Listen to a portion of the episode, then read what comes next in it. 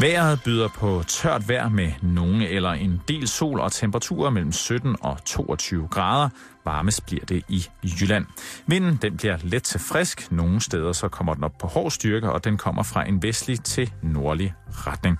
Der er flere nyheder om en time. Lige nu der er det blevet tid til Halløj i betalingsringen med Simon Jul og Karen Stroop. Du lytter til Radio 24 /7. Danmarks nyheds- og debatradio. Hør os live eller on demand på radio247.dk. Velkommen til Halløj i betalingsringen med Simon Jul og Karen Strohrup.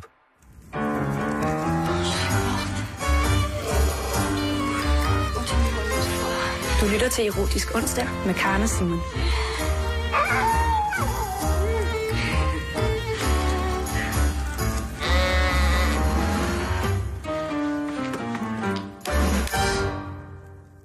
Så varmt og så fugtigt. Så stille og så fint følende. Så mystisk. Og så alligevel duftende. Så mærkeligt er havn. Hvad er det for noget? Det hele. Ja, jeg ved simpelthen ikke, hvad jeg skal sige. Ej, det- Simon, du overrasker mig. Lad mig bare sige det sådan, at, at det var ikke noget, vi havde aftalt. Vi skulle starte programmet med så, så stor en, en, en poesi. Hvem har dog skrevet dette flotte digt? Ja, det var noget, jeg lige fandt på. Jeg skulle lige til at spørge, om ja. Det var den lille varme hest. Cavalito Caliente. Ah, det tror, jeg- det tror jeg ikke. Det, det her, nej, det var, det var, øh, det var, hvad jeg kunne mønstre af behagelig stemmeføring. Har du nogensinde overvejet at stille op i sådan nogle uh, poetry slam battles? Altså de her, hvor man ligesom bare improviserer digte Nej. til hinanden. Det Nej. synes jeg virkelig lige, du skulle tage at overveje. Jamen, tak skal du Et have. øjeblik. Tak. Og velkommen til en omgang radio, der de næste 54 minutter vil kunne indeholde et særdeles favorit og ikke særlig genert sprog. Der vil blive brugt øh, vendinger og lavet billeder for dig, kære lytter, som måske ikke er svage sjæle eller børn vel ondt. Så er der en af de to slags i nærheden, så sørg for, at øh, de enten er forberedt på, at der kan komme, eller at de slet ikke er der. Og i sidste ende, så kan du jo bare, hvis du selv bliver for sprudlende af lyst, slukke for radioen, Ja, og så kan man jo gå på nettet eller hente podcasten via iTunes senere og høre det færdigt. Helt alene under dynen, når der ikke er andre, der, der kigger med. Erotisk onsdag, det er jo i dag, og vi har øh, strikket øh, en lækker øh, udsendelse sammen, der blandt andet byder på en snak om øh, fodorgasmer. Ja, det, er, det er mere kompliceret end som så. Men Okay. Ja, Øh, så øh, skal vi høre lidt om, hvad mænd tænker om de mange faser i parforholdet. Hvornår er han committed? Øh, hvornår vil han bare knalde? Og så videre, og så videre. Øh, og så skal vi snakke lidt om natsværmer. det er meget erotisk. Ja. Det er erotisk på den, den helt fine, fine måde. Jeg tænker, at det, der sådan er lidt erotisk ved natsværmer, ikke? Mm-hmm. Da jeg kan ikke lade være... Altså, nu bliver jeg lige lukket helt ind i, i mi, mine tanker. Ja, Men jeg tænker, spændende. at det sådan, den kan kilde en lidt. Med de der følehorn Ja, men Karen, det, har, det har ikke noget med, at, at, at, øh, med mennesker og natsværmer sammen. Det er Nå. noget med natsværmer og natsværmer sammen. Og de visker. Natsværmer og natsværmer. Ja, det, Okay. det, det, er ikke, det er ikke noget tværracialt, vi skal ud i. Og øh, så er der altså også mere på programmet, når vi når så langt. Men vi starter med Los Orgasmos. Ja, og Karen, jeg kan sige det så meget, at der er en hollandsk kvinde, som har haft et sindssygt voldsomt problem. Og det er, at hun har fået orgasmer i venstre fod. Ja, fem til seks gange om dagen fik den her dejlige dame øh, orgasmer, som hun ikke selv, helt selv var herre over. Og det har været forfærdeligt for hende. Og hun har selvfølgelig haft svært ved at blande andre ind i det, fordi det er ikke særlig mange, der har lige præcis det her problem. Hun er faktisk den første medicinsk registrerede kvinde, som er kommet frem og har stået frem og stået ved, at prøv at høre, der er nogle ting, der gør, at jeg får orgasmer, når jeg går. Sådan helt ude af, ude af ingenting. Men helt ude af ingenting øh, var det selvfølgelig ikke. Nerven, der reg- nej, og det, det er noget neurologisk, Karen, så vi skal altså ind i vores øh, nervebaner og sådan ting og sager og, okay. og rode lidt med det. Det er sådan, at nerverne, der re- registrerer følelser fra foden, går ind i ryggraden tæt på den nerve, der registrerer følelse fra underlivet. Mm-hmm. Og det er dem, der har været gået kluder i for den her 55-årige dame, som jo på ingen måde var seksuelt opstemt, men lige pludselig bare fik en bulrende orgasme. Men jeg forstår det bare ikke, fordi er det så som om, at hendes hjerne bytter om på for eksempel fod og klitoris? Altså mærker hun orgasme nede i foden, eller går hun sådan et walkathon 6 km, og så får hun en orgasme der, hvor man normalt får en orgasme? Sådan som jeg kunne læse mig frem til det, så er det altså et, øh, som sagt et neurologisk problem, og det er altså nerverne, som øh, registrerer følelser fra foden, som går ind i, i din ryggrad, din ryggrad, som jo Mhm. er den, som hvis den bliver revet over, så bliver man fuldstændig smadret. Øh, Mhm. Man kan ingenting. Man dør faktisk i langt flest tilfælde. Den nerve, den sidder tæt på den følelse, som registrerer følelser i underlivet. Altså, den er hæftet til, til ryggradens nervesystem, det sted tæt på, hvor at, hvad hedder det, øhm, hvor den nerve, der ligesom også, de nerveender, der ligesom gør, at du kan mærke noget øh, forhåbentlig i, i underlivet også, ligesom hænger sammen et mm. eller Mhm. andet sted. Og der har været byttet om på nogle af de signalting. Altså, der har været en signalskiftefejl et eller andet sted øh, hos den her kvinde, der har gjort det. Og den her, den er... Øh, det, det er noget, der er sket, fordi at hun har haft øh, nerveskader i venstre fod, og, øh, og det har hun haft, efter hun lå i, øh, i koma på grund af en blodforgiftning. Og det, det var så halvanden år, før hun begyndte at opleve de her ting. Mm-hmm. Øhm, I noget tid, så fik øh, hjernen ikke nogen informationer fra foden. Kun fra underlivet. Og da der så kom gang igen i nerven i foden, så kunne hjernen ikke længere skille mellem informationerne fra fod og underliv, og hjernen registrerede det derfor det hele som orgasmer. Det lyder helt vildt, men jeg er bare... Så det har været ved påvirkning af foden, så har, altså hvis hun går, hvis hun, Ja. øh, sådan nogle ting og sager, hvis hun tager en sko på, der klemmer, så har den, øh, det signal fra foden, der skulle føre op til, til, hvad hedder det, til, til hjernen og fortælle, hun har ondt i foden, det har rullet sig sammen med de signaler fra underlivet, der gør, at nu er du klar og liderlig. De, de ting er ligesom blevet, blevet rodet sammen. Altså sådan lidt, hvis nu, at det var dig, der havde taget et ekstra fodindlæg i skoen, eller et eller andet, havde taget en for lille sko på, eller sådan noget. Ja, så hvis jeg havde haft rod i min nerve, øh, hvad hedder det, nervefordelingsboks Mm. om i ryggraden, så ville, den, øh, det, så ville det kunne gøre, at i stedet for, at jeg troede, jeg pirrede øh, Tisha Manish, så havde jeg øh, pirret øh, venstre fotus. Ja, og omvendt. fod. Og Altså, hvis du pættede din fod, så ville du kunne få en udløsning. ja, det er det, der har været hendes problem. Det er jo helt vildt. Ja, altså en, øh, og det er noget, det er øh, neurologisk muligt. Altså det er en nervebane øh, råd, der har gjort det her. Øh, kvinden er blevet helbredt, Øh, helbredt, fordi hun synes jo, det var forfærdeligt. Og øh, det blev gjort ved, at hun fik sprøjtet noget bedøvelse ind i selve ryggraden, der lammede fodnerven, øh, så hun igen kunne leve et øh, normalt liv. Og som sagt, så er den her hollandske kvinde det eneste tilfælde af lige præcis den her neurologiske komplikation, der gør, at øh, hun ved påvirkning af foden får orgasmer ud af ingenting, uden at være seksuelt opstemt. Det er jo ret voldsomt, ikke? Alligevel så er der bare et andet nervesignal, der kører igennem, som, nu kommer du. Og så, ah voldsomt invaliderende havde det været for kvinden. Man kunne godt forestille sig et mindre invaliderende sted på kroppen, end lige præcis foden, ikke? Altså, man bruger trods alt sin fod ret meget Ja, det i løbet af en dag. Dog så har studier ved Indiana Universitetscenter for Seksuelt Helbred også vist, at kvinder kan få orgasmer, når de for eksempel dyrker fitness. Uden at de sådan ligesom øh, har tænkt over det, eller hvis de bare er ude at løbe for eksempel. Mm. Så lige pludselig så kan de mærke, at nu er det op over, og så går hele lortet, mens de er i gang med at lave et eller andet øh, helt normalt. Mm. Øh, ikke at orgasmer ikke er helt normalt for Gud, selvfølgelig er det det, men at, at det her, øh, ja, de her mærkelige neurologiske påvirkninger, altså påvirkninger af vores nervebaner, som måske ikke var lige det, man havde regnet med, altså kan gøre, at øh, kan, kan afføde, at, øh, hvad hedder det, øh, at man får en orgasme. Det kan også forfindes hos mænd, skal jeg lige så sige. Det er Mhm. mm-hmm. altså ikke noget, der er kønsbestemt. Det kan også sagtens øh, for, for, øh, forekomme med mænd.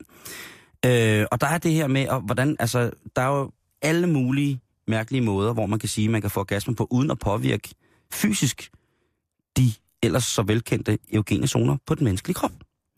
Okay. Øh, for eksempel så, øh, altså selvfølgelig er der berøring omkring, øh, ja, de eugene zoner, som vi lige har snakket om. Men der er for eksempel også det, der hedder mind orgasms, Karen. Mm. Og her er det altså, hvor man går ind i sig selv, Lady Gaga er blandt andet en af dem, som kan få orgasme uden at røre sig selv, men bare ved at tænke på det. Mm. Og det er sådan en form for meditativ øh, stadie, man opnår inde i sig selv, hvor man simpelthen i en kombination af åndedrætskontrol, fantasi, og så ren og skær fokus på din egen lyst, efter sine skulle gøre, at man bare kan, kan tænke sig til en dejlig, dejlig orgasme. Altså, jeg tænker jo, at, øh, at det også er lidt i familie med det, når man sover, ikke? Jeg skulle lige til at sige det, fordi det er det næste. Vi snakkede jo øh, forleden onsdag om, at øh, jamen, der er der sker jo både øh, rejsninger hos kvinder og mænd, når mm-hmm. vi Mhm. sover. Faktisk meget mere, end vi tror. Mm. Og det er også en af de ting, der gør, at man kan blive seksuelt overfølsom, eller at man er i, i sin REM-søvn. Sin dybeste søvn, sin mest restaurerende søvn, hvor man så både har åndedræt kontrol, og så har man sin fantasi, der gør, at man altså kan få det, der hedder en våd drøm. Ja. Øhm, men der er også, øh, altså der er jo masser af andre ting. Der er folk, der føler, at de har fået massage, eller fået orga- orgasme ved blot hovedbundsmassage. Rigtig påvirkning hovedbundsmassage i længere tid, jamen så har de kunne sige, Juhu! Der er zoneterapi, det er igen ved fødderne, ikke? Altså, så er vi Mhm. inde i de her energimedianer, der kører i kroppen, hvor man, hvordan man kan påvirke, og selvfølgelig også nogle nervebaner. Massagebolde, som er blevet brugt ikke på erogene zoner, men bare på ryg, eller under fod, eller på arme, eller sådan noget, har efterfødt det. Øh, fødselsforberedende yoga har nogle gange kunne, øh, kunne øh, hvad hedder det, udløse orgasmer. Nok mest hos kvinder i virkeligheden. Ja, det øh, tænker jeg. Og så et endnu mere mærkeligt, øh, mm. hvad hedder det, orgasme, øh, hvad hedder det, V-orienteret øh, orgasmer. Altså, Åh, oh, den læser jeg godt på Ekstrabladet på et tidspunkt med, Ja. med de her kvinder, der, der kommer, når de føder. det, det, det må jo være... Ja, det, det må nok være den, en af de vildeste orgasmer, man får længe, tror jeg. Med at man, øh, man føder, øh, man får et barn, og så kommer du lige oven i hatten. Så jeg kan godt forstå, at man godt vil have en smøg og et lille glas rosé, når man er færdig med det. Det lyder helt vildt. Man kan også, Karen, i meget sjældent tilfælde være, være uheldig nok at få øh, den diagnose, der hedder Persistent Sexual Arousal Disorder. Altså vedvarende seksuel ophidselses øh, disorder. Ja. Og øh,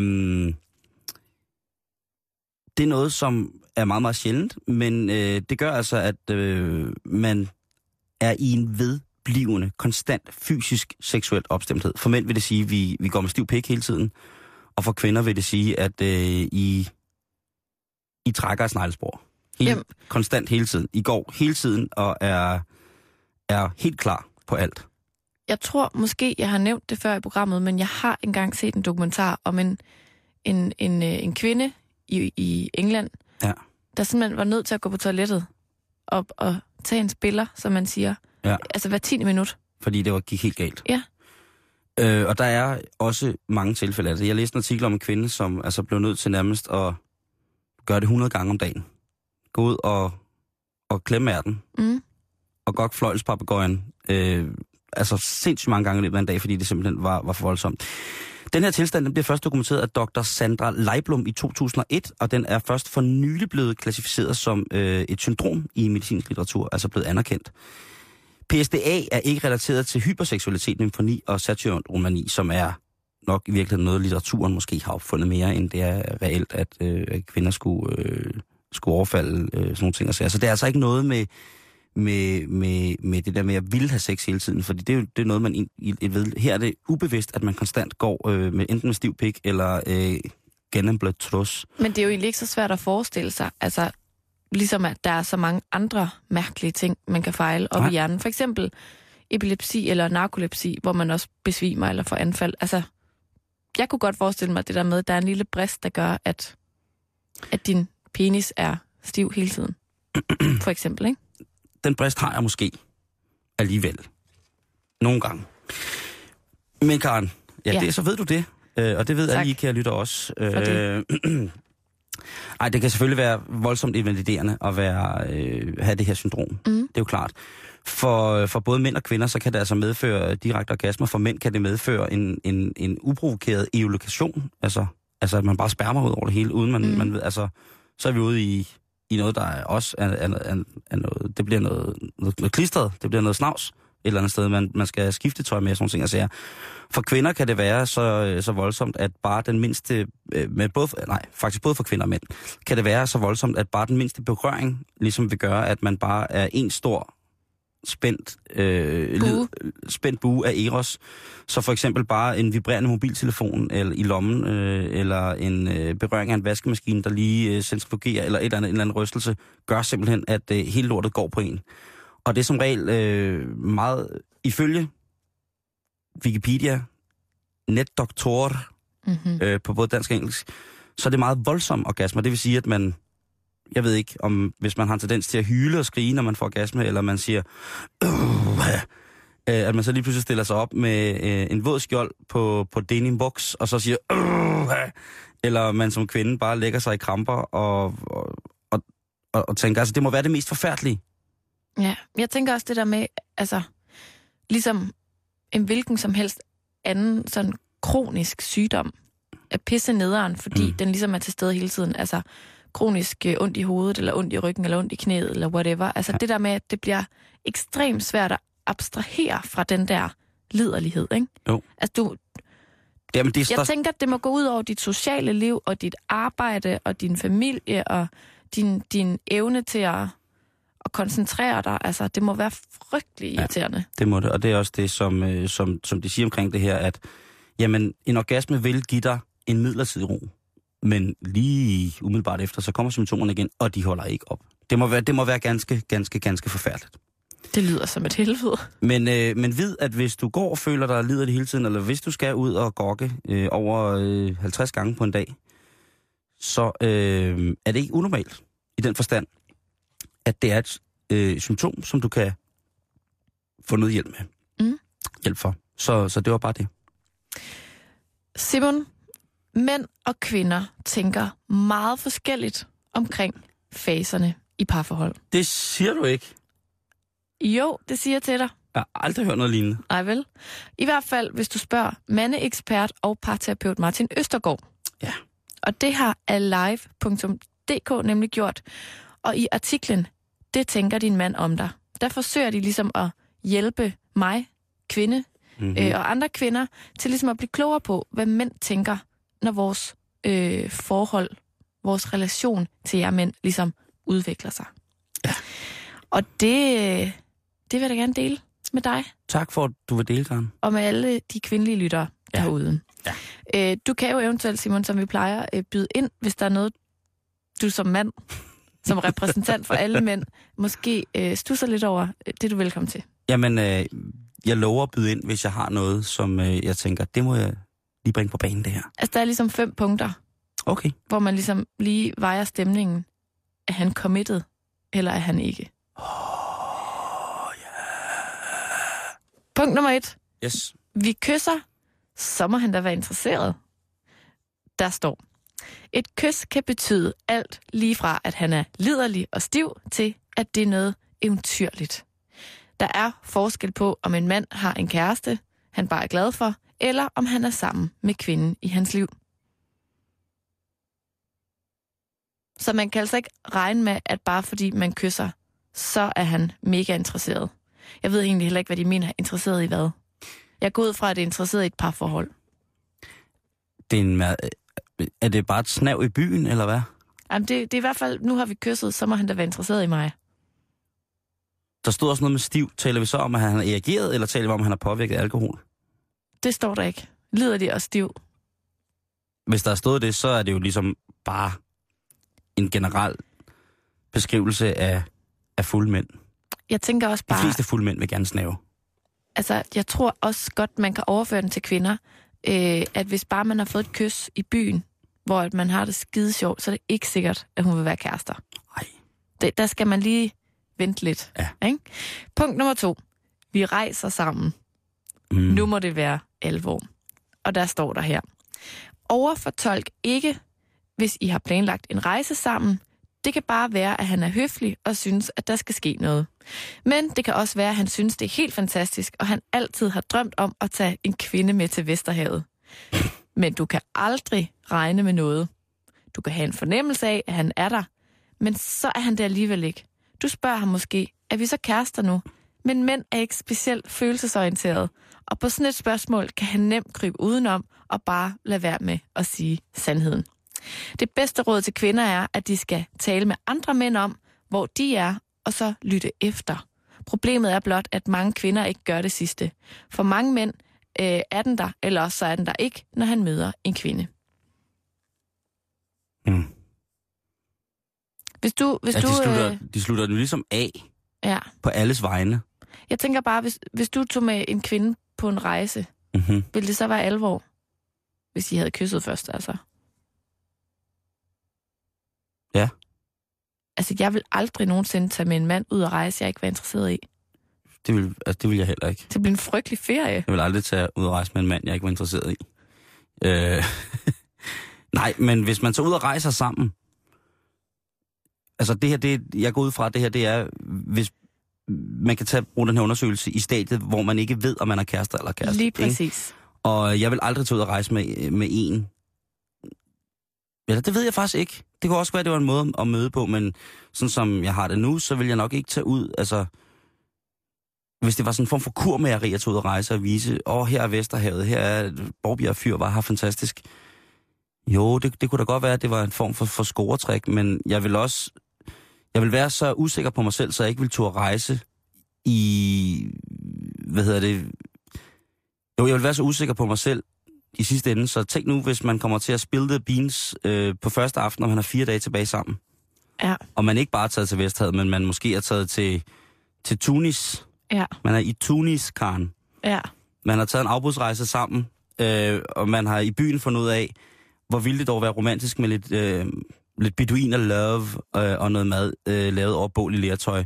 Nu skal vi til Tunis, og så tager man, øh, efter man er vågnet op søndag og har, har haft sådan noget one night stand, øh, fantastisk sex, så rejser man til Tunis, og så i, i løbet af tirsdagen, altså på anden dagen af ferien Tunis, hvor man har været ude og ride på kamel, og man har måske set en mand med noget beduin.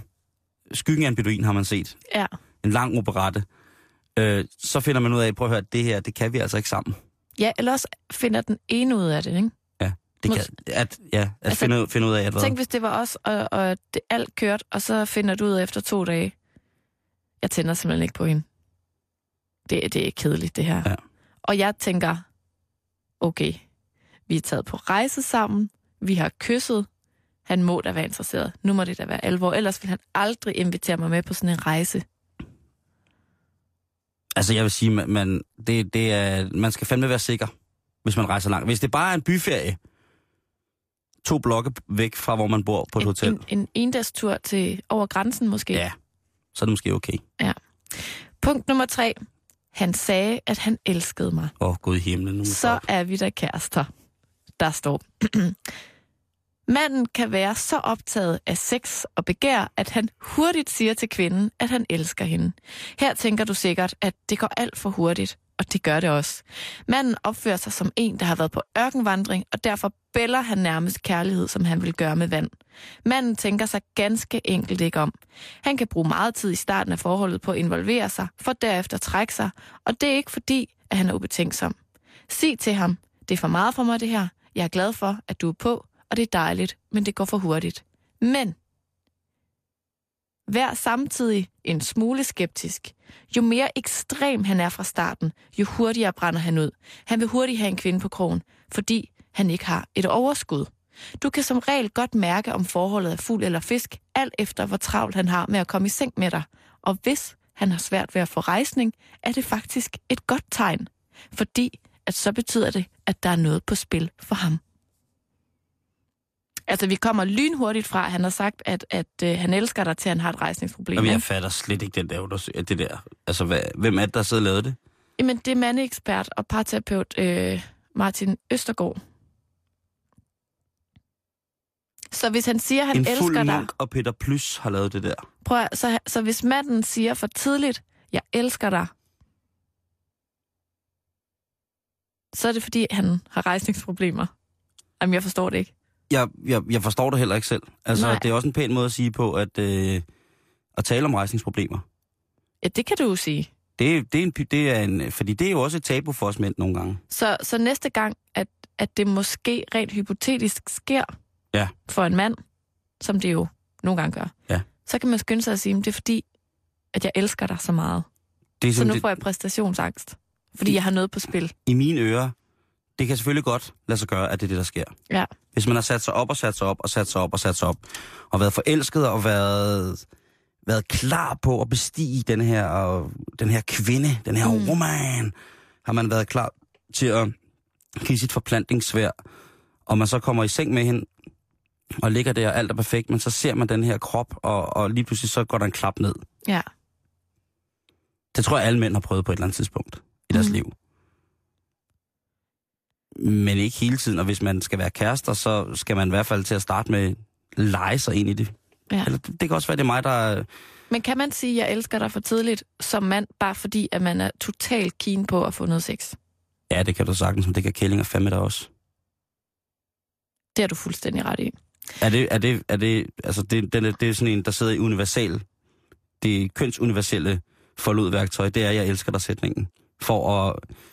Ej, Ja. jeg har faktisk aldrig hørt om nogen, der sagde, jeg elsker dig for at få sex. Åh. Jeg har hørt nogen sige, øh, eller ikke hørt nogen sige det, men hørt om nogen, der har sagt det, øh, for at få deres kæreste til at blive hængende lidt længere, selvom de ikke var helt interesserede mere. Okay. Nå, men så, så har jeg så taget hørt om, jeg elsker dig tingen mere end dig. Helt, helt benhårdt bare for at få sex Ja, ja. til folk, de mødte i byen. Men det er så også nok noget promille, noget hvor man er ude i et eller andet... Begge parter er på et niveau af, af alkohol eller anden form for stimuli, der gør, at jamen, så tager man dem med. Og så er det da meget sødt. Ej, men det er det da også. Ja, men øh, det, det er jo først farligt, hvis, han, hvis man vågner op brændstiv sammen med, hvis jeg nu er vågnet op med en dame, brændstiv, og så hun bliver ved med at sige, jeg elsker dig. Ja, hvad gør man så? dig, jeg elsker dig, jeg elsker dig, jeg elsker dig. Altså, så ved jeg ikke, så vil man jo... Så, ja. Ja. Så ved så jeg, jeg har ikke noget comeback på den andet, end at simpelthen tage sit tøj, eller bare løbe. Altså ikke engang måske tage sit tøj, bare forsvinde. Ja. Simon, punkt nummer 4. Ja. Han har sagt ja til at møde mine venner, så har han da også sagt ja til mig. Og det, du hører lige nu, kære lytter, det er altså en guide fra alive.dk til kvinder, så vi kan forstå mænds syn på parforholdets mange faser. Ja, i, i indledningsfasen et eller andet sted. Ja, i indledningsfasen. Ja. At møde hinandens venner kommer som regel meget naturligt, men med familien kan der være problemer, som at han er flov over sine alkoholiserede forældre, der gør, at han ikke vil præsentere dem. Og det har ikke nødvendigvis noget med dig at gøre. Nej. Godt, super. Så er det lige så på plads. Det er desuden et sikkert tegn på, at han ikke ønsker at involvere sig yderligere med dig, hvis han blot ønsker at møde dine venner og ikke omvendt. Det er nemlig mere omkostningsfyldt for ham, at du har mødt hans netværk end omvendt, hvis jeres forhold ikke holder. Brug derfor altid din sund fornuft til at vurdere, hvor han står. Jamen altså, der Jeg er ikke, har- knald på den her Ja, det vil, artikel. jeg, det vil jeg også sige. Så hvis du har en kæreste, som ikke vil introducere dig for hans forældre, så er det helt sikkert, fordi de er alkoholikere. Og hvis du ikke må møde hans venner, så er det, fordi han ikke vil være kærester med dig. Bum. Eller også er det, fordi alle hans venner er alkoholikere. Jeg ved det ikke. Eller fordi det er en af hans eneste venner, det er hans forældre, som er fulde hele tiden. Eller også har han hverken forældre eller venner. Det er vildt, det der. Ja. Det er fandme vildt sagt, det der. Sidste punkt i den her artikel, det. Ja. hedder, vi har fået et barn sammen. Så er jeg da den eneste ene. Spørgsmålstegn. Og Simon, der skriver de. Selv ikke når jeg har fået et barn, er du sikker på, at du er den eneste ene. Han synes måske bare, at du vil blive en god mor, og tænker dermed strategisk, fordi han gerne vil have børn med en, der er god til at give omsorg. Men er længere tid om at komme over gamle forhold, og forstår ofte ikke, hvorfor de mistede det. Derfor er det nødvendigt for dem at køre nogle kvinder igennem grenhakkeren, for at komme videre i håbet om, at han møder en ny, som sletter det ubehagelige. Men han går måske også rundt med en tanke om, at det sidste forhold var så hårdt, at ingen skal få den indflydelse over ham igen. Igen, vi kommer ligesom fra et punkt, der hed noget med børn, over til ekskærester. Der, jeg savner lidt struktur i den her artikel. Jeg savner lidt, at øh, man ikke tillægger den der helt almindelige samtale, når man mødes. Lidt mere. Jeg siger ikke, det skal fylde det hele, men det kunne være en kindtand mere. Ja, Bare en, en, en knivspids. en my. Et fissehår mere, hvor man bare lige snakker om nogle ting sammen, og hvor man prøver ligesom at møde hinanden, uden at man blander alt muligt ind i det. Forældre og øh, højere elskov. Altså, at man bare lige snakker om, du ved, hvis det nu var et one night stand, og man så vågner næste morgen, og man føler, at der er en god kemi. Ja. Man føler, at man har faktisk lyst til at lægge i ske, og man har også lyst til at bruge tid på at spise morgenmad, og måske udarte sig til en søndag aften på sofaen, mm-hmm. øh, en lille gåtur, noget pizza, noget, noget petting, noget et eller andet. Den synes jeg ligesom, han har sprunget over, og hvor man i de timer, hvor det, man i det tidsrum med det andet menneske, som man har været hengiven til i løbet af natten, måske i brandstiv øh, eller på krokodil, ligesom får lov til at sige, bare snakke tilfældigt, og så spørge, ja. har du lyst til at mødes? Øh, Vil du med til Vesterhavet ja, For der, eksempel, der, måske... Øh, næste det, må- weekend? det, er må- det er måske allerede øh, for voldsomt for nogen, ikke at sige, nej, jeg har ikke lyst til at tage, mig- tage mig Vesterhavet, men det kunne være, at vi skulle tage ud og se på busser ja. i løbet af tirsdagen. Det har jeg lyst til. Jeg tænker bare, at hvis formålet med den her artikel var at give samtlige kvinder totalt paranoia på, især dem, der så også har fået et barn med en mand, altså, så er det lykkes rimelig godt, fordi at, at, at han jo konkluderer her til sidst, at selvom at, at, at han har lavet et barn på dig, så tænker han måske stadig på, på ekskærester, og så er du bare et middel til ligesom at komme over hende. Puha, slemme, slemme mænd. Og det er altså en mand, der har skrevet den her artikel, vil jeg gerne lige sige. Ja.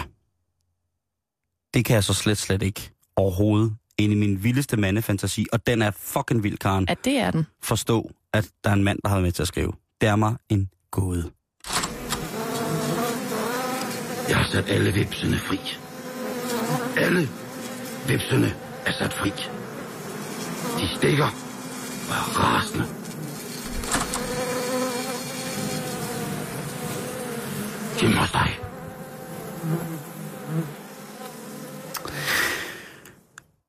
Hvis jeg nu siger den asiatiske kornborer til dig, Karen, eller Ostrinia furnacalis, så tænker jeg øh, en, en, en pornoskuespiller med et, et, et eksotisk navn og et virkelig godt sådan, øh, alias på film. Ikke den asiatiske kornborer, Ja. Han Er- løber er det bare dig? ud i markerne, og så Er det dig, der er den asiatiske kornbor? boller han i. Han boller... Han borer sig ind i halmballerne. Ind imellem halmballerne. Det, er de- det er jo, det. Er jo Åh, det. Den asiatiske kornborer imellem halmballerne, det er jo... Altså, vi laver landbrugsporno direkte i radioen lige nu. det der, det tror jeg kan blive noget af det aller, aller største i, øh, i Asien, hvor de jo altså har nogle sindssyge fetischer, som Ja. er en, et virkelig, virkelig spændende grænseland imellem erotik og så uforståelig kunst. Nå, men nej, den asiatiske kornborkaren, det er en natsværmer. Og Nå. øh, handen i den her race altså, af natsværmer, den kan efterligne det ekolokaliseringsskrig, som flagermusen udsender. Flagermusen, som er natsværmerens, en af natsværmerens fjender. Okay. Øhm, den kan altså lave det her skrig. Og så tænker du, det er da måske lidt mærkeligt, at han kan sige som det, Mm. handen. Nej, det er det faktisk ikke. Fordi når handen, han kommer med det her skrig, så bliver hunderne så bange, at de sidder musestille.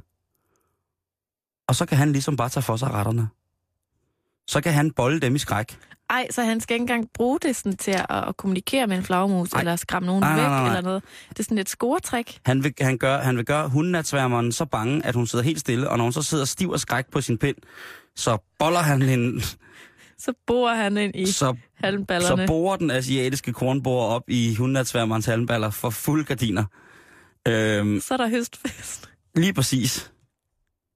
Skal du have en tur i høet med den asiatiske kornborer? Ja. Ja, Karen. Uha. Yes. Stærke sager. Ja, at han knaller hende stiv og skræk. Men, det er ikke særlig sødt, Men gør han nu også det? at det ved jeg da virkelig Nej. ikke. Så er det godt, at vi har en type som Anne-Marie Surlykke, som er forskningsleder og professor ved det biologiske fakultet på Syddansk Universitet. Hun ved rigtig meget om blandt andet flagmus, og så der så også øh, noget om, hvad de spiser, og for eksempel natsværmeren. Det er umiddelbart ikke den skarpeste kniv i skoven, som efterligner lyden af det dyr, som der spiser dem. Og ovenikøbet et dyr, som er specialist i at lede efter bytte via lyd. Ja. Så, så er man ikke særlig smart. Så er man evolutionsmæssigt gået galt et eller andet sted, hvis man sådan kigger udefra på det. Men det er de alligevel ikke. Fordi de her natsværmere, de er så snedige, at De siger det ikke højt. Og kan natsværmer overhovedet lave lyde? Ja, det kan de. Man er faktisk overbevist om, at natsværmer har et meget, meget, meget større og bredere kommunikativt sprog, end man egentlig ellers har været vant til at tro. Kan de også tale øh, menneskesprog? Det er jo ligesom aberne, Karen. De gider ikke at sige noget, fordi de bare venter. De synes simpelthen, vi er for dumme. en eller anden dag, så sidder der en sommerfugl på din arm, og så siger den bare, nej, Karen, nej, sukker, giv mig søg. Og sjovt, den har fransk accent. En stor, fed sommerfugl. Nej. Nå. Men det er sådan, at, øh, at natsværmerne, de visker. Er det ikke fint? De visker til hinanden. Ej, det er faktisk lidt frækt. Ja. Så at natsværmeren, mm. når den kommer med det her paringsskrig, så er den maksimalt 3 cm væk fra hundnatsværmeren. Så er der ligesom heller ikke nogen chance for, at hun kan løbe væk. Så den, den flagrer sig ind på den her øh, hundnatsværmer, som sidder og lægger noget makeup og så siger den det der flagermuslyd. Og så siger hun, huh, og så går de så ellers, så går han ellers i gang. Og så tænker man, det var da umanerligt tavligt i virkeligheden. Ej, men jeg skal lige til at sige noget. Måske lidt øh, nedsættende på mit eget kønsvegne, men de virker heller ikke helt som de hurtigste knaller der på havnen, de der hund natsværmere. Nej. Når der kommer en, en handnatsværmer og visker som en flagermus. Ja, Helt ved siden af det er dem. bare mig. Og de så alligevel bliver bange, ikke? Ja. Men de er ikke dumme, hun flagermusene. Eller hun, øh, natsværmeren hedder det. De er faktisk øh, rigtig, rigtig dygtige til at kunne kende forskel på en han, liderlig handnatsværmer, der visker som en flagermus, eller den rigtige flagermus. Der er nogle forskere, som har undersøgt en anden natsværmer, øh, som hedder bjørnespinde, eller Elma japonica, en sommerfugl på, på, på Japan. Og den udsender også et lydsignal, der umiddelbart lyder som lyden af en flagermus på jagt. De her forskere, de tog så nogle hund øh, natsværmer ind i et bur, og så kiggede på reaktionerne, når de ligesom fik en lyd fra en rigtig flagermus, og fik lyden fra handnatsværmeren. Okay. Og når lyden fra den rigtige flagermus kom, så forsvandt hundnatsværmerne. Men når lyden fra handnatsværmeren kom, som skulle være flagermuslyden, kom, så sad de helt stille og var klar. Så det viser sig rent faktisk, at nogle sommerfuglearter kan skille tingene ad. Det er sådan en form for leg, de har. Det er en seksuel pigerne leg. Det er sådan lidt Så dumt. de vil gerne Lige præcis, det er jo det. med kornet. De vil gerne have den asiatiske kornbord på besøg, lige mellem halmballerne for fulde gardiner. En år, Marken skal mejes, lige præcis. høet skal høstes. Hvad er det, de hedder, de der? Dem der, man går og slår, med, slår på med... Knæ, Nej, øh, men det hedder noget, et eller andet andet, sådan en gammel land. tærsker. Ja. De skal have tærskede flagre. Nå, nej, ikke. De skal have tærskede natsværmermotten. De skal have pløjet fugen op. Det er godt, Karen. Det, du er ved at være... Det, Jamen, det, jeg er fra landet. Lige præcis. Der er Øhm, rigtig, rigtig mange ting, der lapper over, skulle jeg hilse at sige. Lige Ikke? præcis. øhm, men det synes jeg bare er fint, at de visker til hinanden. Men tror han, natsværmeren, så stadig, han, han lyder som stor farlig flagermus. Nej, men det er jo derfor, kvinderne er de smarte i det der par. Så de lader ham bare gøre det Ja. og siger, uh, stor farlig, Ja. han flagermus. Uh, det er dig. Ej, ej, hvor er jeg bange, jeg står helt stille. Og han flagmusen, ja, ja, det er mig. Nej, nej, det er bare mig. Det er ikke, det er ikke flagmusen. Det er bare mig, natsværmeren, der siger som flagmusen. Ej, jeg troede lige, at det var. Ja, og, Hvor lyder du dog stor og farlig, når du visker? ja, nu tager jeg lige min natsværmer læderbukser af, og så skal du sætte med sin løjer her med den asiatiske kornbord. Jeg synes bare, det er fint, at de visker, så flagmusen ikke kan høre det, men det er sådan en lidt en dominansleg. Og i Det er virkeligheden, er, og i virkeligheden er det, er det hunden, der sidder på flæsket. Fordi hun ville jo bare kunne sige, ja, du lød jo som en flagmus. Ved du, hvad der kunne være vildt interessant at undersøge, hvis ikke der er allerede nogen, der har gjort det? Det er, om han natsværmer kan få andre han natsværmer til at sidde helt stille ved at viske som en flagmus. Eller om de, altså, Bøssenatsværmer, ja, eller bare for at drille. Bare sådan, om det virker den anden vej også. det er selvfølgelig rigtigt. Hallo? Huh? Du er en bange natsværmer. Så kan de smage deres egen medicin. Ja, jeg synes, det er... Det er... Eller, Jeg- eller som du siger, hvis nu at han natsværmeren godt kan lide de andre han natsværmere. Jeg synes i hvert fald bare, det var øh, en sød historie. At na- natsværmerne, de dominerer hinanden ved visken, som er tæt op af at altså, blive visket, jeg slår dig ihjel. Det er det, der tænder og gør, at natsværmerne består. Altså den her art, den mm. asiatiske kornborer. Det er meget smukt.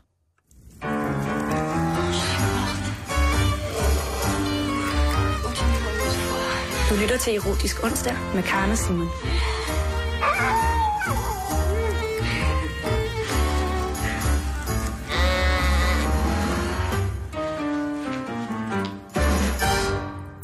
Nu bliver det en lille smule alvorligt. Ja. Øh, fordi vi skal snakke lidt om, hvad der sker, når man ender lidt i kløerne på, på den forkerte. Både mænd og kvinder. Vi skal nemlig snakke lidt om, hvad der sker, når man lige pludselig øh, elsker for meget. Som I elsker, ikke, ikke knalde elsker. Ej, man Men- knaller ikke for meget, man elsker, som I føler. Men man føler for meget for hinanden. Okay, Ja, lige præcis. spændende. Det lyder måske umiddelbart lidt som sådan et, øh, et luksusproblem, mm. Øh, men for nogen så betyder det faktisk, at kærligheden, som jo er dejlig øh, for de fleste, lige pludselig bliver sådan meget destruktivt og næsten bliver sådan en slags lidelse. Altså, ligesom at, at altså man siger jo, at forelskelse er, er sindssyg, ikke? Det øh, kan jeg godt skrive under på, det og, synes jeg og, også. og jalousi er sindssyge, og så videre, så videre. Og på samme måde, så kan man altså elske øh, et andet menneske på en rigtig, rigtig usund, alt, alt, alt for meget måde. Mm. Øhm, og det er det, vi skal snakke om. Øh, vi skal snakke lidt om, hvad man kan gøre, hvis man er mand eller kvinde, der ligesom er havnet øh, i sådan et forhold. Og hvad skal man sige, i bund og grund bliver behandlet rigtig dårligt. Øh, og igen og igen bærer over med det, og på den måde glemmer sig selv, glemmer sine egne grænser, og ligesom gør partneren til centrum i ens eget liv. Vi gør alt for med hele tiden. Lige præcis. Øhm, jeg fandt nogle øh, eksempler på, hvordan det kan føles, eller sådan, hvad skal man sige, nogle symptomer på, at man måske er i et forhold, hvor at man elsker for meget. Øhm, et af symptomerne er, at man den ene dag er totalt meget i den syvende himmel, og den næste dag er fuldstændig i kuldkælderen. Altså, at der ligesom aldrig er sådan et, et nogenlunde Jævnt niveau. jævnt niveau, men at det er meget stormfuldt. Øh, så kan det være, at øh, man hele tiden tjekker, øh, om han hun har skrevet eller ringet, eller at man hele tiden sådan higer efter at være i kontakt. Det kan være, at øh, man laver rigtig meget om på sig selv, for ligesom at blive til noget, som ens kæreste kan acceptere. Eller endnu værre, som man tror, kæresten gerne vil have, man skal være. Lige præcis. Øh, det kan være, man har lidt sådan et projekt med sin kæreste, at man måske prøver at redde sin kæreste. Det kan være fra et misbrug, eller det kan være kæresten Alkoholiske forældre, for eksempel.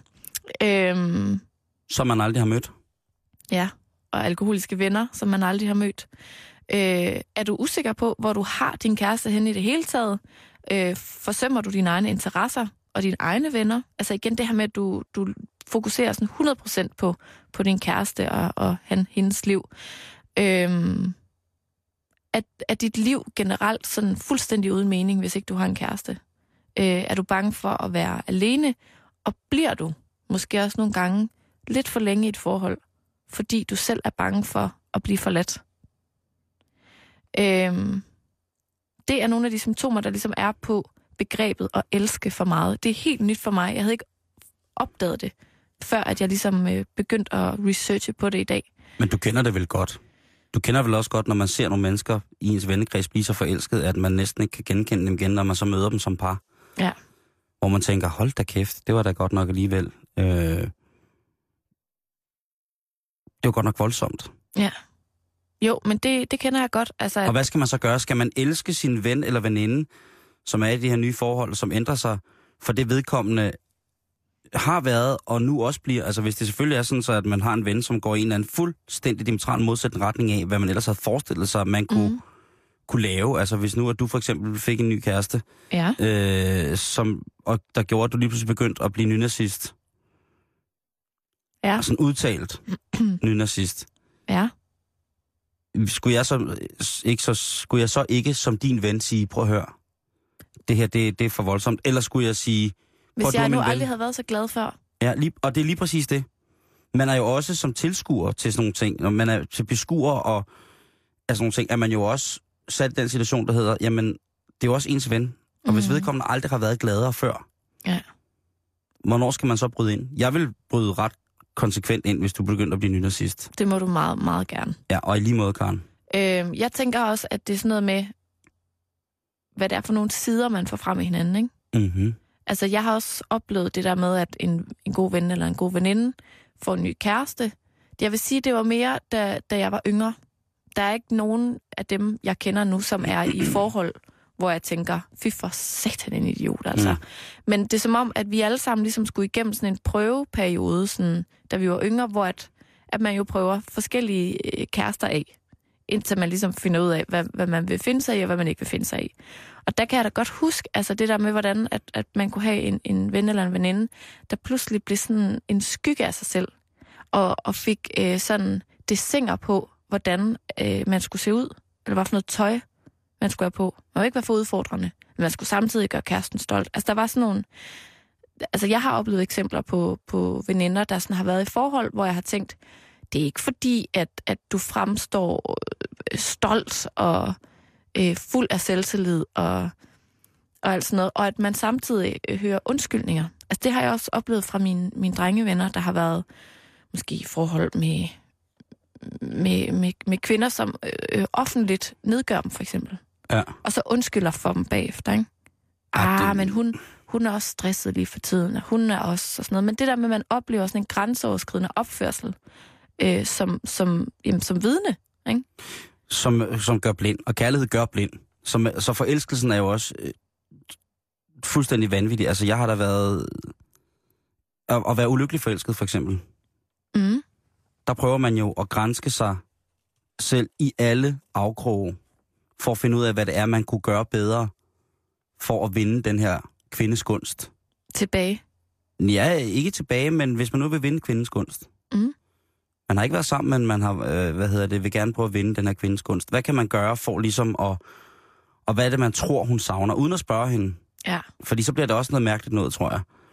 Men, men når, man, når man går helt blåret efter den ægte kærlighed, som man tror på, den kærlighed, som man mener skal være den ægte for en, så er man jo allerede der på et en eller anden form for stadie af selvbedrag eller sindssyge.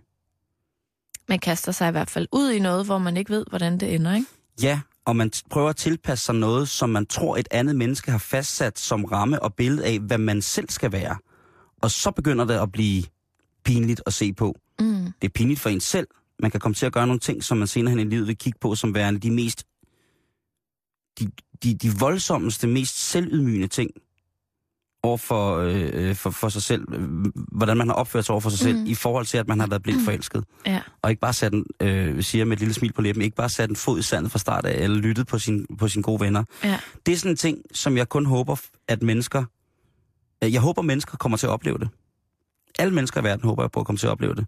Jeg håber dog kun, de kommer til at opleve det én gang, og derefter så kan finde ud af, måske skulle man også tjekke efter nogle andre steder, før man kaster sig ud i det ja. her fuldstændig håbløse projekt i at indrette sig til det, man tror, hun gerne vil have, selvom hun ikke selv kan finde ud af at sige fra. I, øh, i, øh, I min research-fase på det her fænomen at elske for meget, øh, lad mig sige det sådan, der fandt jeg mest af alt artikler og bøger, der handler om kvinder, der elsker for meget.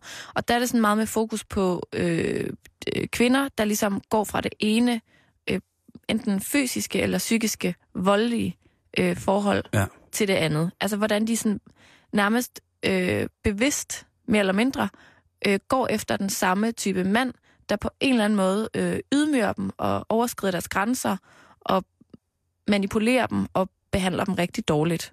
Øh, fordi at de på en eller anden måde øh, altså går efter den der lidelse, fordi at det, det bliver jo ligesom den kærlighedshistorie, de ligesom kan fortælle. Ikke? Mm.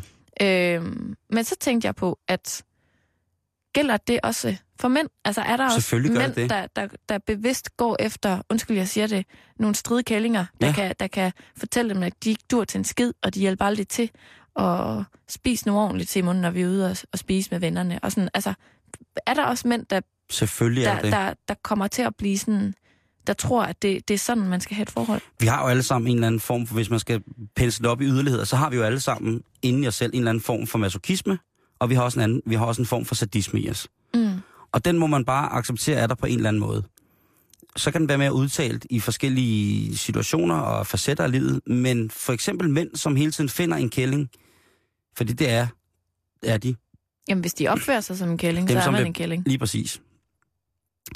Selvfølgelig findes der det. man kan overføre det lidt på det der reddersyndrom med, at man har, det har både mænd og kvinder også, det der med, at man bliver forelsket i en, som man tror, man skal redde. Og derfor finder sig i rigtig meget lort. Lige præcis. Okay. Den er fuld, den, man kan spejle den. Og så er du den situation, der hedder, at jeg vil være underdog, jeg vil gøre et eller andet, fordi det skaber nogle... Og det kan, der kan være tusind fors- forskellige Men- grunde til, at mænd indleder sig selv i sådan forhold. Men er det så fordi, man har, altså det er lige så meget, fordi man har ondt af hende, som at man er, elsker hende? Det kunne være en af de mere farlige, 100%. Men det kunne også være det der med, at jeg ligegyldigt hvad, så vil jeg finde, øh, så vil jeg have noget tryghed. Vil have noget tryghed ja. hos hende her. Mm. Og så er det faktisk lige meget, om hun behandler mig som en fucking lille hund, fordi hun ser godt ud. Øh, på papiret ser hun godt ud. Karrieremæssigt ser hun godt ud øh, Mhm. i forhold til mig. I endnu værre, hvis man er endnu grælder, i offentlighedens lys, i alle andres øjne, der ser vi ud til at være perfekte. Så det skal vi være. Derfor æder jeg min egen selvrespekt og underkaster mig fuldstændig den her sindssyge kælling, som svarer for en og gør alt for en og i rettesætter og ligesom former en til det, hun gerne vil, vil være. Ikke? Altså, vi har Mhm. alle sammen mødt en, en, haft en ven, som lige pludselig, som aldrig nogensinde har haft en... Øh, en, En lyserød polo skjorte på. Lige præcis. Og lige pludselig så står vedkommende storsmilende i en lysrød poloskjorte og siger for øvrigt, at øh, jamen, han er da begyndt at gå utrolig meget op i, øh, i den engelske pololiga øh, og har tænkt på at investere i heste til polo. Ja. Men tænker, så, så tænker man bare sit. Det er lidt det samme, når man, når man møder en veninde, man ikke har set i et år, for eksempel, og hun, hun pludselig øh, ser ud på en helt anden måde, end man er vant til. Ikke? Mm. Er begyndt at gå i, i, i opknappet lyserød poloskjorte. Det er Når, også- man ved, hun hader lyserød eller et eller andet. Ikke? Ja. Men, men, jeg, men, jeg, jeg tænker også bare på, at en ting er, at man måske har lidt anlæg for at finde de her redningsprojekter, som du kalder dem.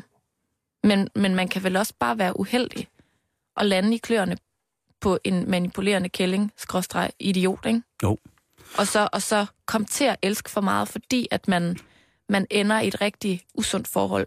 Men derfor behøver man ikke konsekvent og for evigt at være bange for at komme til at elske for meget. Fordi man kan jo også godt være heldig og så finde, at den næste kæreste, efter man er kommet ud af det dårlige forhold, måske behandler en lidt anderledes, ikke? Og altså, helt sikkert. Jeg, vil, jeg kan jo ikke understrege nok, hvor vigtigt jeg synes, at ægte kærlighed er. Det synes jeg jo er, er Mhm. noget af det mest fantastiske. Men man kan også komme ud i en situation, der hedder, at man falder for hinanden. Bum pladask. Og så lige pludselig så er en af parternes skeletter begynder at vælte ud af skabet. Mm. Og så går det fra at være en reel forelskelse, forelskelse til at være en redningsproces, som er genereret ud af en forelskelse. Mm. Og så er det man igen, så kan man køre sig selv endnu mere ned. Ja. Fordi så pludselig man er forelsket i personen, så vil man også gerne hjælpe personen med at få det bedre og være mere... Øh, det kunne være, at øh, skal se sin heste mere, eller et eller andet, du ved. Ja. Og det, ja, det, øh, det er noget... Det er en ond spiral et eller andet sted. Altså, jeg tænker, at en god tommelfingerregel, hvis vi skal være lidt konstruktiv her, ikke? Ja. så et, et råd, jeg har, øh, ud fra mine erfaringer, og også som jeg snakker meget med mine veninder om, det er sådan, når du møder en ny fyr, eller hvis du er i et forhold, du har været i, hvor du kan mærke sådan, gud, hvor er jeg egentlig bare ked af det hele tiden, så spørg dig selv, hvad er det for nogle sider, min kæreste får frem i mig?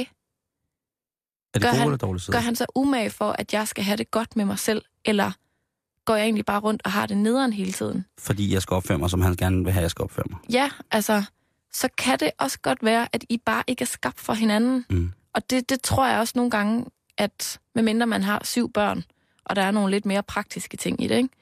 Ja, syv børn er meget. så skal man måske ikke være så bange for os og ture og se realistisk på forholdet. Er det her overhovedet godt, eller kæmper vi bare, fordi vi er bange for at være alene, ikke? Og så er der den der helt grælde, som er de par, som elsker kampen. Det er jo sindssygt. Ja, men dem kender man jo. Det er dem der, oh, der elsker at lave en scene i byen. Ja. Gerne med så mange tilskuere som overhovedet muligt. Yes. Sådan, okay, vi skal lige skændes, fordi det gør vi hele tiden. Jeg står lige og råber af fedt. min slukkede telefon, så må alle folk kunne forstå, hvad det er. Ja. Men sådan er der jo, sådan nogle er der jo også. Jamen, i det Øh, hele taget, det der med at, at skændes offentligt, eller sidde og hak på hinanden, når der er andre mennesker, det findes der ikke nogen undskyldning for. Hvis du spørger mig. Ja, det gjorde jeg ikke. Prøv lige at spørge mig. Karen, findes der nogen undskyldning for at sidde og hakke på hinanden offentligt? Nej. det er simpelthen, øh, det er at, at bevidst at ydmyge hinanden. Ikke? Mm. Mhm. Har du ikke prøvet det? At sidde der, altså ikke at blive hakket på nødvendigvis, men at, at være vidne til sådan et, et par, der sådan lige skal skændes lidt foran dig. Jo. Jeg er begyndt at sige det. Jeg er simpelthen begyndt at bare sige, gider ikke godt tage den der derhjemme. Gør du det? Og så skammer de sig, kan jeg godt fortælle dig. Ja. Jeg tager, en, jeg tager altid parti.